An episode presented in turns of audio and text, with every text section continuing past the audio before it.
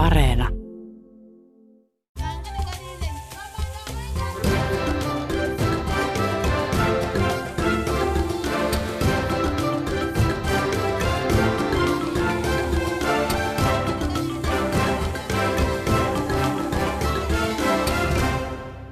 Afrikan tähtipelin kannessa on nimi Kari Mannerla. Hän on pelin kehittäjä. Mutta mikä mies Kari Mannerla oli? Maisema-arkkitehti ja Kari Mannerlan tytär Meri Mannerla. Milloin muistat pelanneesi ensimmäisen kerran Afrikan tähtipeliä? No mitään tiettyä hetkeä mä en kyllä muista, mutta toki pystyn saavuttaa sen jännityksen tunteen, joka siihen peliin aina liittyy. Pelasitteko sitä lapsena usein? Ei varmaan mitenkään hirveän usein, ei ainakaan sen useammin kuin muutkaan. Et usein sitä kysytään, että pelattiinko me sitä aina, jouduttiinko me pelaamaan sitä koko ajan. Mä luulen, että isä oli tehnyt sen testauspelaamisen jo paljon aikaisemmin. Mitä vuosilukua elettiin silloin? No se oli niin kuin 1960- ja 70-luvun vaihdetta. Joskus silloin varmaan alle kouluikäisenä. Peli oli siis parikymmentä vuotta vanha jo silloin. Joo, ja sehän oli jo siinä vaiheessa sellainen instituutio, että ei sillä niin kuin edes ajateltu, että sillä on joku tekijä. Saati, että se tekijä olisi niin kuin vielä hengissä. Milloin sitten tajusit, että sen tekijä on hengissä ja että se on sinun isäsi? No sekään ei ole mitenkään jäänyt siis olennaisesti mieleen, että sitä on niin kuin enemmän ehkä puhuttu muiden toimesta kuin perheessä, että se ei niin kuin sillä lailla ollut esillä, että varmaan esimerkiksi kotiapulaiselta mä oon saattanut sen kuulla, se on ehkä heille merkinnyt jotain, tai sitten naapureilta kenties. Oliko se sellainen asia, mitä isäsi koitti pimittää?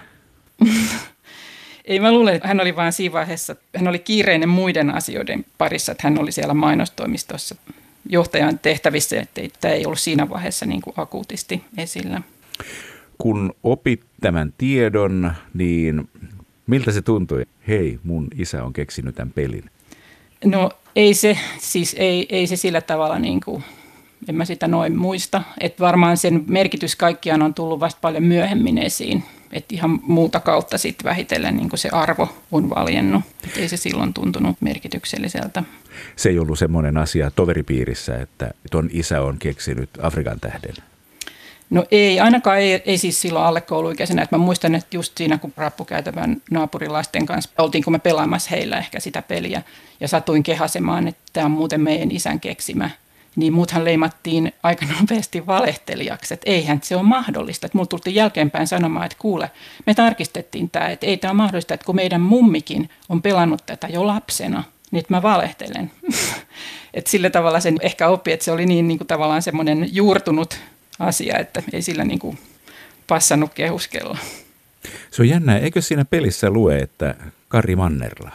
No niinpä lukee ja kuitenkin siis ehkä ihmiset ei sitä lue tai huomaa tai kiinnitä siihen huomiota, että jopa mun mielestä joskus meille saatettiin synttärilahjaksi tuoda Afrikan tähti. Joku kaveri toi, että ei ne ollut niin tullut ajatelleeksi koko asiaa. Hauskaa. Mm kun olit pieni, niin keksikö isäsi kaikenlaisia muita pelejä ja lautapelejä silloinkin? Kari Mannerlan tytär ja Meri Mannerla. No ei varsinaisesti pelejä. Hän oli ne pelit keksinyt silloin nuorempana ja tämä Afrikan tähti jäi sitten viimeiseksi ja hän keskittyi sitten muihin asioihin. Mutta kyllä niin kuin tämä kekseliäisyys ja sellainen niin kuin nokkeluus ja kaikki hauskuudet, niin ne kyllä esiintyi. Et meillä oli esimerkiksi aina joka pääsen oli uusi pääsiäisetsintä tuolla mökin pihapiirissä ja hän oli huolella miettinyt sitten reitin ja hyvin vaikeita tietysti ikäkauteen sopivia arvotuksia lapsille ja sitten meidän piti niitä ratkoa ja seikkailla. Siinä saattoi mennä monta tuntia ennen kuin se sitten se aare löytyi ja se oli kyllä tosi jännää. Sitten esimerkiksi pikkujouluna saattoi olla, että isä oli keksinyt tämmöisen pukki-bingon yhtenä vuonna, että pelattiin siis bingoa ja voittona oli sitten valtava suklaapukki. Sitten mä muistan siis monet joululahjat, mitä isä teki ehkä itsekin osittain tai niin kuin koosti itse. Et ihan ensimmäinen muisto on semmoinen kauppaleikkisarja, minkä hän oli tehnyt mulle ja sitten myöhemmin kaikki rakennuspalikoita hän saattoi tehdä itse. Näissä tulee kyllä mieleen hänen omat kertomuksensa omasta nuoruudestaan, jolloin hän keksi kaikenlaisia asioita. Muisteliko hän omaa nuoruuttaan teillä kotona? No ei silloin lapsena, mutta sitten myöhemmin, kun hän jäi aika varhain sitten jo eläkkeelle, sitten hänellä oli aikaa – plarata niitä omia arkistojankin ja hän on koonnut aika hyvät mapit ja yhteenvedot kirjoittanut kaikista, että hänellä on hirveän paljon tallessa sitä alkuperäistä aineistoa. Ja sit sitä kautta niin kuin, se sitten myöhemmin ehkä meille niin kuin rupesi sit kertoa näistä. Ja olihan meillä oli kyllä siellä jossain kaapin ylähyllyllä oli sellainen laatikko, missä oli niitä pelejä, että me kyllä kaivettiin sieltä esimerkiksi se Merien kauhu-niminen peli, jota ei siis oltu enää 40-luvun jälkeen tehty uusinta painoksia, mutta siitä oli yksi kappale jäljellä, me pelattiin se kyllä ihan puhki, se oli kauhean jännä semmoinen. Että kyllä me niin tiedettiin, että nämä oli siellä taustalla kyllä. Ai, että sekin on hyvä peli. Kiinnostavaa. Joo, se oli yllättävän, niin kuin, siinä heitettiin semmoinen noppa, jos heitetään tuulen suuntaan ja sitten ei saanut mennä muuta kuin siihen suuntaan sitten sillä vuorosta. Tänä kierroksen jälkeen heitettiin taas uusi tuulen suunta. Eli siinä oli niin kuin tällaisia vähän samantapaisia niin kuin muuntuvia elementtejä kuin tässä Afrikan tähdessä. Oliko yhtään kappaletta jäljellä Totalisaattorit-peliä vuodelta 1946? Ei, tai siis voi olla, että siitä on kappalekieliä, mutta ainakin isällä on täällä valokuvia tässä mapissa siitä, että kyllä hänellä ainakin on siitä joskus ollut, mutta sitä me ei kyllä pelattu. Mutta se oli aika vaativa varmaan, että mä en niin kuin ihan hahmota, että oliko nämä kaikki pelit edes lapsille alun perin, että, että kun niitä oli semmoinenkin kuin halon hakkuu peli, että onko se nyt lapsille tehty vai niin kuin nuorille vai kenelle. No entä sitten Gangsterit kiinni-peli vuodelta 1947? No joo, nyt kun mainitset, niin kyllä mä semmoisenkin muistan, että meillä oli se pelilauta. Niistä säännöistä ei muistaakseni ollut ihan varmuutta. Että siinä oli myös joku, että piti viedä joku johonkin vankilaan ja jotain tämmöistä, mutta että se oli vähän samantapainen lauta kuin vaikka jossain Cluedossa. No entä sitten Radium-taistelu Marsista? No sitä ei ole pelattu koskaan meillä, että sitä ei varmaan yhtään kappaletta ollut. Näissä kaikissa peleissä hauskasti vilahtelevat raha, rosvot, eksoottiset asiat. Afrikan tähti on luonteva summa näistä teemoista, mitä hänellä on ollut näissä peleissä. No näin voi varmaan sanoa, ja olihan se muutenkin, että se ei ollut mikään sattuma, miten hän päätyi tähän, vaan kyllä mä oon ymmärtänyt, että se oli aika pitkällisen kehittelyn tulos, ja tämä niin kuin kulminoitu tämä pelin keksiminen tähän Afrikan tähteen sitten. Ja se oli niin kuin luonteva pääte sille muutenkin.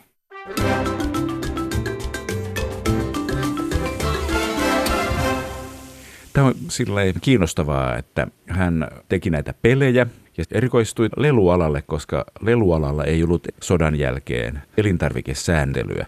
Myi poikien laatikoita ja teki sähkömekanoita, myi ilotulitteita, kirjoitti jännitystarinaa, piti lehden ajanvietesivua, hyvin aktiivista toimintaa ja sitten yhtäkkiä hän päätti lopettaa nämä monenlaiset aktiviteettinsa ja ryhtyi mainosmieheksi. Oliko tämä muutos dramaattinen? Se kuulostaa hyvin dramaattiselta, Kari Mannerlan tytär ja Meri Mannerla. Se ei ollut niin kerrasta poikki. Ensinnäkin pitää niin ajatella tavallaan, että hänen isänsä oli siis aika tunnettu urheilutoimittaja. Ja sitten tämä journalistinen tausta oli siinä niin kuin koko aika jotenkin läsnä, että sen takia tämä kirjoittelu kouluthan hän lopetti keskikoulun jälkeen, mutta sitten kävi puoli vuotta kyllä tämmöistä journalistikoulua ja sitten hän piti sitä niin kuin ajanhaaskauksena tällaista opiskelua ja sitten hän halusi heti vaan töihin ja hän silloin jo pyrki, ja tässä on työnäytteitä, minkä perusteella hän pääsi sitten tänne sekkiin tämmöiseksi harjoittelijaksi. Ja ne on nimenomaan tämmöisiä pelimainoksia, millä hän niin kuin osoitti sen taitonsa ja hänet otettiin sinne harjoittelijaksi. Ja sitten hän oli siellä ehkä varmaan alle vuoden ja sitten tuli tämmöinen ihme harha-askel, missä jollain porukalla lähdettiin perustamaan jotain uutta mainostoimistoa. Ja sitten hän oli vielä toisessakin mainostoimistossa välillä ja sitten myöhemmin palasi tänne sekkiin ja siellä loi sen uran lopulta. Että ei se ollut niin, niin kuin kerrasta poikki, että on ehkä hyvä myös niin kuin asennoitua siihen hetkeen, missä elettiin, että esimerkiksi silloin, kun hän sitä ensimmäistä pelistä totalisaattorin raveja kehitteli, niin siis Helsingissähän oli suurpommitukset siinä niin kuin alkuvuonna. Että tätä pitää ehkä jotenkin arvioida vähän eri näkökulmasta kuin nykynuorten. Ja just nämä sääntelyt oli niin kuin tavallaan pakkokin ehkä keksiä ihan itse jotain tekemistä, että ei ollut niin kuin tavallaan harrastuksia tai semmoisia, että se niin kuin kaikki jotenkin oli aika semmoista kohdennettua ja, ja niin kuin tulevaisuuteen tähtävää. Että niin kuin kaikki tavallaan liittyi kaikkeen mun nähdäkseni. Varmaan siinä on jotain yhtäläisyyksiä, että yhdistyy tämmöinen ehkä vähän introvertti persoonallisuus, jolla on sitten hirveän voimakas toimeliaisuuden tarve ja löytää ilmaisuvälineen sitten tällaisesta tekemisestä. Miksi juuri mainosala kiinnosti häntä? Mä oletan, että se liittyy siihen lehdistöön, koska siellä lehdistössähän niitä mainoksia, että hän itse laati myös mainoksia näistä omista tuotteistaan. Nämä leikkikalu- ja askartelusarjat, joita hän teki, niin hän myi niitä postimyynnille ja ne perustui lehtiilmoitteluun. Eli hän oli tavallaan niin kuin itse jo niin kuin mainosten laatija jo siinä vaiheessa. Ja se oli varmaan sellainen, missä ei tarvittu mitään koulutusta, vaan sä pystyit niin kuin omilla taidoillaan vaan pääsemään ja osoittamaan kykyisiä sitten niin pääsemään eteenpäin. Et mä luulen, että se tarjosi semmoisen hyvän alustan siihen niin kuin itsensä toteuttamiseen. Palataan vielä lautapeleihin. Mistä hänelle aikoinaan tuli mieleen ruveta tekemään lautapelejä? Mä luulen, että lautapelit oli silloin kaikkiaan aika suosittuja. Ne oli semmoista niin kuin käyttötavaraa, että niitä tuli ja meni ja, ja ne ei ollut tehty mitenkään pitkäikäisiksi. Se oli niin kuin sitä vähäistä ajanvietettä, mitä silloin oli tapana harjoittaa. Hän pelasi itse ja nimenomaan se liittyi just siihen, että häntä kiinnosti nämä arvotukset ja ongelmien ratkominen. Tykkäsikö Kari Mannerla pelata lautapelejä ja seurapelejä aikuisenakin?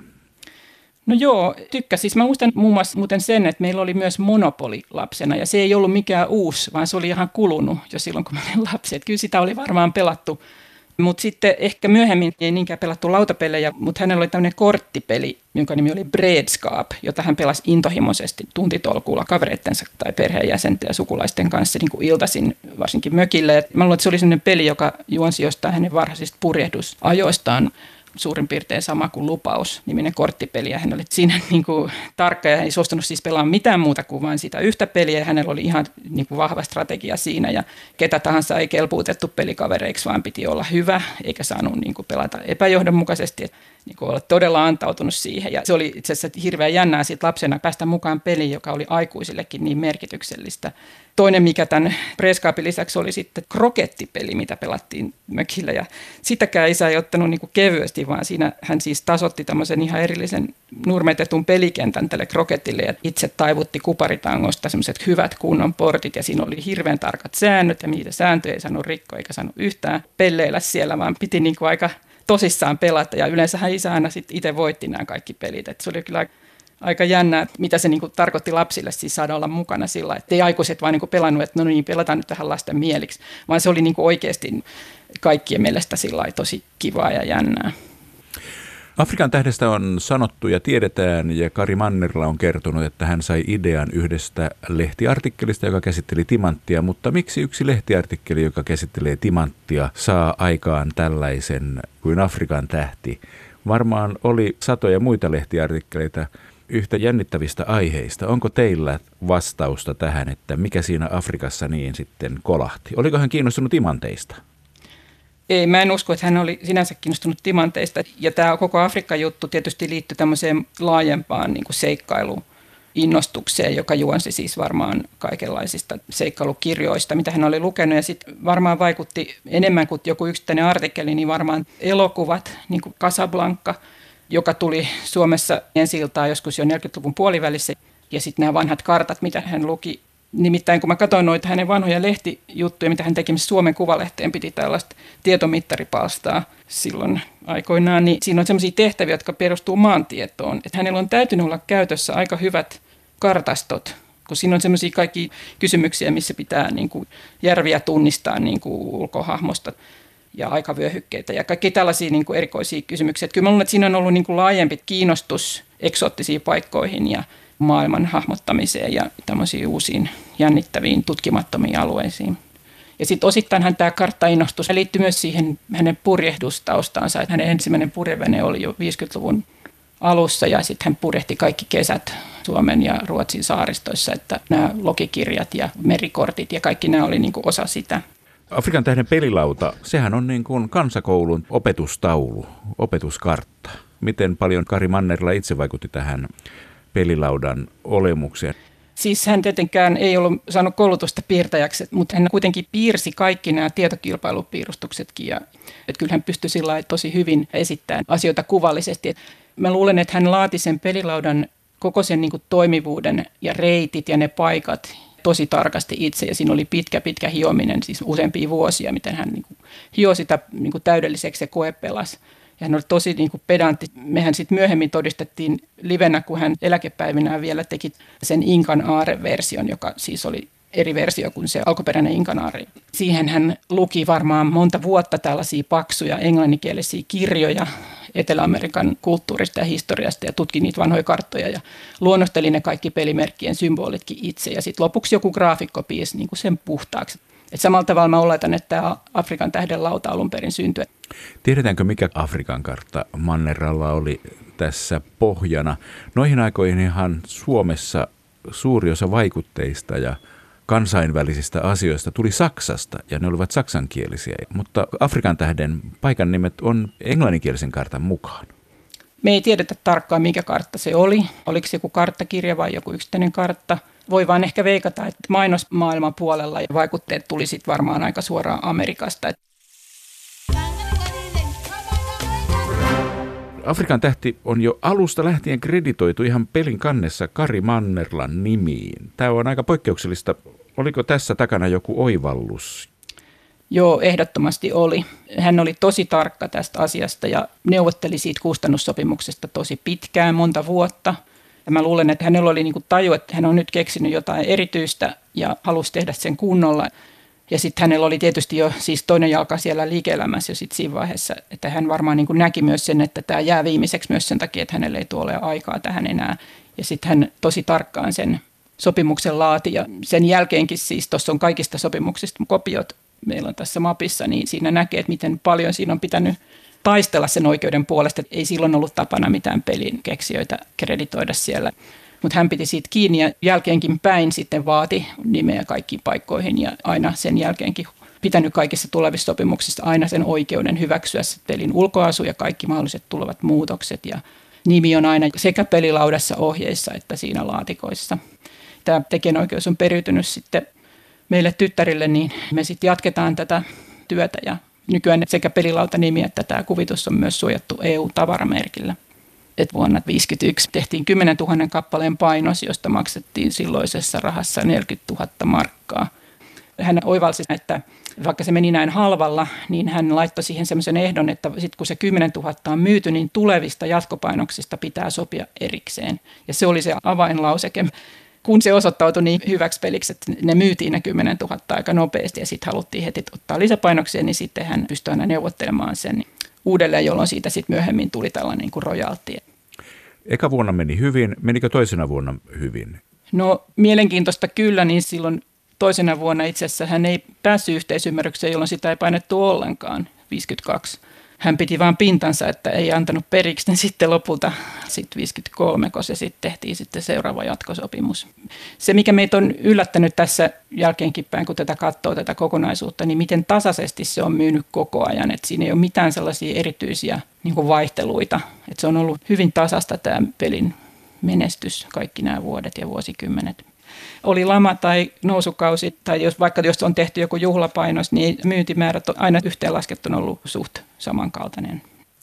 Afrikan tähdestä on jopa ruvettu puhumaan kansallispelinä. Mikä tämän tausta on ja tuliko tämä yllätyksenä perikunnalle Kari Mannerlan tytär Meri Mannerla? No en mä oikeastaan osaa totakaan niin kuin sanoa, että milloin näin olisi tapahtunut. Tässä on nimittäin sellainenkin hauska juonne, että jos kysytään ruotsalaisilta, niin tämä on myös heidän kansallispelinsä. Ja sitten jos kysytään norjalaisilta, niin tämä on myös norjalaisten kansallispeli. Eli tämä tavallaan on ehkä osunut semmoiseen saumaan silloin 50-luvulla, että jolloin niin tämmöiset tietyt asiat ehkä juurtu jotenkin tosi syvälle. Ja kun tämä ensimmäinen kustantaja, se Tilkman, niin vähän omin lupinensa meni sitten myymään sitä myös Pohjoismaihin niin kuin isältä kysymättä, niin se ikään kuin mielletään myös näissä maissa niin kuin heidän kansallispeleikseen, vaikka nyttemmin ne kyllä tunnustaa, että tämä on suomalainen keksintö. Parikymppisenä hän meni töihin mainostoimisto Sekkiin, jossa hän teki pitkän elämäntyön. 20-vuotiaana päällikkö, 30-vuotiaana johtaja ja 40-vuotiaana hallituksen puheenjohtaja. Hän itse jossain dokumentissa on maininnut, että hänen menestynein pelilautansa oli mainostoimisto sekin uusi organisaatiokaavio 70-luvun alussa.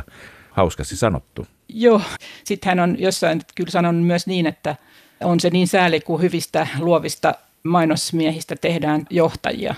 Tietysti hän pystyy kanavoimaan sen myös olemalla luova johtaja, miettimään luovasti sitä, miten bisnestä kannattaisi sitten tehdä ymmärsin, että tämä organisaatiokaavio oli siis täysin edellä aikaansa. Tämmöisen aiemman hierarkkisen laatikkokaavio, se romutettiin kokonaan ja sitten oli vain tällaisia niin pallukoita kartalla. Oli siis tämmöisiä itsenäisiä ryhmiä, jokaisilla oli omat asiakkaat, ne oli suoraan yhteydessä näihin asiakkaisiin. Ja ne toimi hyvin itsenäisesti ja tämä osoittautui siis todella menestykseksi tämä uusi tapa tehdä töitä. Koko työkulttuuri muuttui, se oli silloin jotain ihan uutta. Mielenkiintoinen on myös se, miten ura mainostoimistossa loppui. Vähän yli viisikymppisenä hän päätyi siihen, että viikonloppu voisi alkaa kyllä tiistaina ja pikkuhiljaa hän vetäytyi sitten kokonaan työelämästä asumaan mökille. Oliko tässä taustalla dramatiikkaa, miltä se niin kuin sivullisesta näyttää, vai oliko se ihan luontevaa kehitystä, Kari Mannerlan tytär Meri Mannerla? No kyllä mä luulen, että hän oli valmistautunut tähänkin aika hyvin. Että hän oli vissiin 55-vuotias sitten, kun hän lopullisesti jäi kokonaan sit pois töistä. Et oli hän aloittanut se uran tosi nuorena, jos ajatellaan, että hän jo 14-vuotiaana väsäsi siellä myyntiartikkeleita kotona. Että oli hän niin kuin varmaan jo sitten aika väsynytkin jatkuvaan puskemiseen. Itse asiassa hän jossain sanoi, että hän aina lopettaa intohimonsa siinä vaiheessa, kun niistä tulee kansanhuveja. No, en tiedä, voiko tästä vetää yhtäläisyyttä työelämään, mutta hän harrasti siis purjehtimista ja laskettelua silloin ennen kuin hiihtohissit oli keksitty ja lasikuitusukset. Että puusuksilla hän lasketteli alpeilla aina talvisin niin kuin 50- ja 60-luvulla. Mutta sitten hän lopetti sen, koska sieltä tuli niin kuin liian ruuhkasta. Ja samoin sitten hän purjehtimisenkin itse asiassa lopetti. Sit, kun hän purjehti, niin hän oli sitten koko kesän poissa, niin sitä ei voinut yhdistää puutarhanhoitoon. Ja tämä purjehtimisen lopettaminen liittyy myös siihen, että siellä alkoi olla saaristossa niin paljon ruuhkaa, että se ei sitten enää antanut sitä, mitä hän sieltä haki, eli sitä semmoista rauhaa ja yksityisyyttä ja yksinäisyyttä ja niitä luonnon elementtejä. Sitten hänen uusi maailmansa muodostui sitten tähän rakennuttamaansa paikkaan, jossa hän sitten viljeli puutarhaa ja hiihteli ja vaelteli talvin ja kesäisin. Et sillä tavalla arvosti sit sitä rauhaa ja yksityisyyttä ja pystyi itse hallitsemaan sitä elinpiiriään. Luonto ilmeisesti oli hänelle mukava paikka olla. No joo, oli. Ja niin kuin monella tasolla, että hän oli myös maailman luonnonsäätiön hallituksessa itse asiassa niin kuin jo 60-luvulta alkaen. Sekin muuten on kiinnostava niin kuin tämmöinen Afrikka-kytkös, että sehän alkoi siis näistä isojen villieläinten suojeluhankkeista ja sitten myöhemmin enemmän myös Suomen luonnon kysymyksiin, että joo, kyllähän tykkäsi nimenomaan luonnosta ja liikkui siellä itse tosi paljon. Afrikka on tässä vilahdellut aina silloin tällöin. Matkusteliko hän Afrikassa paljon? No ei ainakaan silloin nuorena ollenkaan. Vasta myöhemmin hän rupesi sitten tutkimaan ja lukemaan asiasta. Milloin hän sitten ekan kerran siellä kävi, mä en ole ihan varma. Mä luulen, että Afrikassa hän kävi sitten jollain niin tämmöisellä välimeren risteilyllä kenties ja sitten just ehkä maailman luonnonsäätiön puitteissa kenties oli joku safari joskus. Tietysti sitten myöhemmin, kun hän oli eläkkeellä, niin sitten hän talvisin usein vietti pitkiä aikoja ulkomailla, että ihan niin kuin paossa tätä Suomen marraskuuta ja tylsää talvea, varsinkin hänellä on muuten tarkat tilastot, säätilasta siis Sipoossa 70-luvun alusta 2000-luvun alkuun. Lokikirjan tarkkuudella kaikki säät ja tuulen suunnat merkitty tähän mökkikirjaan ylös, niin siinä näkyy ihan selvästi, miten ne säät huononi eikä enää päässyt hiihtämään sit ollenkaan. Ja sitten hän enemmän ja enemmän matkusteli sitten talvisin ja kävi sitten esimerkiksi just no Kanarian saaret lasketaan kai tavallaan Afrikkaan, on ne tuossa pelilaudallakin, ja Cap Verdessä ja Marokossa ja Tunisiassa ja tämmöisissä paikoissa ainakin kävi lomamatkoilla. Oliko isälläsi Kari Mannerlalla jokin oma strategia pelata Afrikan tähteä? Ruotsinkielisessä haastattelussa vuodelta 1993 hän sanoi aloittavansa tietenkin Kairosta, koska siitä pääsee nopeasti eteenpäin. 2010-luvun puolivälin TV-haastattelussa hän taas sanoi topakasti, että tietysti minä aloin Tangerista, koska sieltä pääsee jo kakkosella Morokkoon. No mä tiedä, oliko tässä mitään pysyvää strategiaa. Noi lainaukset vaan hyvin kuvastaa sitä niin kuin isän tiettyä järpäisyyttä, että jos hänellä oli joku tietty strategia, niin hän noudatti sitä niin kuin aika tiukasti, kunnes tietysti sitten ehkä havahtui, että olikin joku parempi strategia ja sitä vaihto siihen. Saitko sinä lapsuuden kodissasi tarpeeksi Afrikan tähdestä? No kyllä sitä on tullut pelattua tietysti omien lasten kanssa. Nekin on nyt jo täysikäisiä, mutta kyllä me tässä just vähän aikaa sitten kaivoton pelin esiin ja kyllä me pelattiin sitä. Mikä sinun strategiasi on? No mä yleensä aloitan sieltä, mistä mahdollisimman harva muu aloittaa, että on ikään kuin paremmat apajat edessä, vähemmän kilpailijoita. Mä kerään ne kaikki kiekot mahdollisimman nopeasti, mutta raha siinä ei kyllä kannata yhtään säästä, koska rosvo voi viedä kaiken.